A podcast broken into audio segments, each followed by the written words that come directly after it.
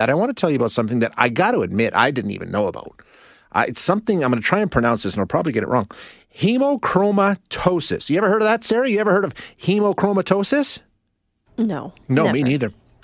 Uh, it's a thing. It's a hereditary condition, um, and it affects a number of Canadians. And uh, the Canadian Hemochromatosis Society is celebrating 40 years in existence this summer. And what's more Canadian uh, than a, a cross country road trip? to mark the occasion. So joining us to tell us what's up is Liz Asherna, who is um, executive director, I think, of the. Did I get there? I know manager of people and programs for the Canadian yes. Hemochromatosis Society. Liz, thanks so much for joining us. I appreciate your time. Hi, Shay. Thank you very much, and thanks for the promotion. no, it, it, it's really interesting to me because you know I've, I've, been doing this for like thirty years, and you think you've come across most of these kinds of conditions. I don't know if I've ever talked to somebody about hemochromatosis before. What is it? Yes, well, thank you so much because you know what? It affects one in 300 Canadians, and it's a genetic hereditary condition, and yet many people have not heard of it. So we're so happy to be on here um, to talk about it. Uh, so some people are born with a gene that has a mutation on it. So it's um, uh, yeah, a gene that keeps attracting iron even when you don't need it. So usually, you know, our, our genes attract iron and then we get rid of what we don't need.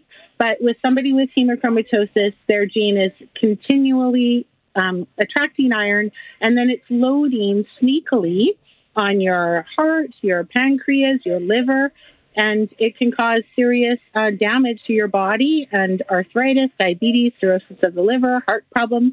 And so if you have it, it's easily treatable by donating blood or phlebotomy. Okay. But you don't know about it, that's the problem because that iron is loading all over your body. Gotcha. Yeah. Okay, so one in 300 people. How many people are, are there people out there right now wandering around uh, with hemochromatosis that, that don't know? Um, are, Yes, there are. And that's why, as the Canadian Hemochromatosis Society, we want to make people aware of it because it is hereditary. So, you know, sometimes people have stories of, oh, yeah, granddad used to always have to get bled all the time. Yeah. But they don't know why or what that was about or that, you know, it's hereditary. And so if granddad had that, then other people in the family need to be checked for it. So, um, so, what are we what are we talking about here? I mean, if, if it's hereditary, but if you don't know, like if you don't have that history and or you're not aware of it, is there something you should be looking for, or is this something that comes up through a routine blood test? I mean, how would you, how should we be t- making sure that we're not affected here? Yeah, no, it's a really good question. And honestly, we've had members who haven't had any symptoms, and we've had wow. members who have a ton of symptoms, like, you know, being so fatigued that they can't get out of bed, or having pain and stiffness in your joints, abdominal pain, uh, loss of libido, loss of hair, um, some people have pigmentation of the skin where they're always told that they have such a nice tan. Yeah. You know, they have you know, the skin. So there's um, a way that you get, I mean, there's a number of ways to find out. So on our website, too much toomuchiron.ca, we have a really great section that says, Are you at risk? And there's a questionnaire that you can do there. If you start seeing that you have quite a lot of the symptoms, we suggest that you take that questionnaire to your doctor and ask to be specifically tested for hereditary hemochromatosis. Okay. You can also find out by a genetic test. So if you have a marker of one of the genes, like the C282Y gene, then that will be a marker that you're an iron loader. Okay. Yeah certainly if there's some family history of people knowing that they've had hemochromatosis, that's another way, certainly, of finding out. But the regular blood test doesn't necessarily tell the whole story.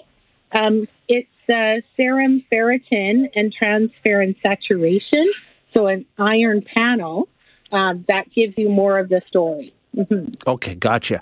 Um, tell us what's going on this summer to mark the 40th occasion. You've got a, a cross country road trip, basically, right? Oh, Shay, it's so exciting. yes, we are driving Elsie the bus. Uh, she's a bus, and she's converted to like a travel mobile. And we started in Victoria, British Columbia, May 1st, because actually May is Hemochromatosis Awareness Month. So it's also great to be um, promoting what we're doing here this month.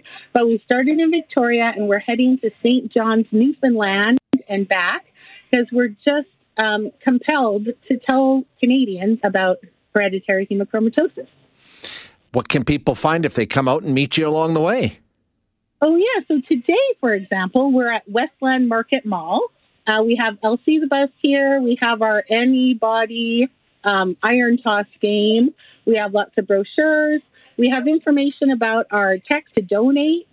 Um, anybody out there that's listening can text the word iron, I R O N, to 45678 and um, donate $10 to help us put a drop of diesel in our gas tank. Fantastic. Great initiative, Liz. Thanks so much for your time. Thank you so much. Appreciate it. That is Liz Sherna, who is on the bus. Elsie, the bus, as they do this cross country road trip. And as she said, they're in Spruce Grove right now. Uh, they'll be in Edmonton for a couple of days. They're in Calgary on May 14th.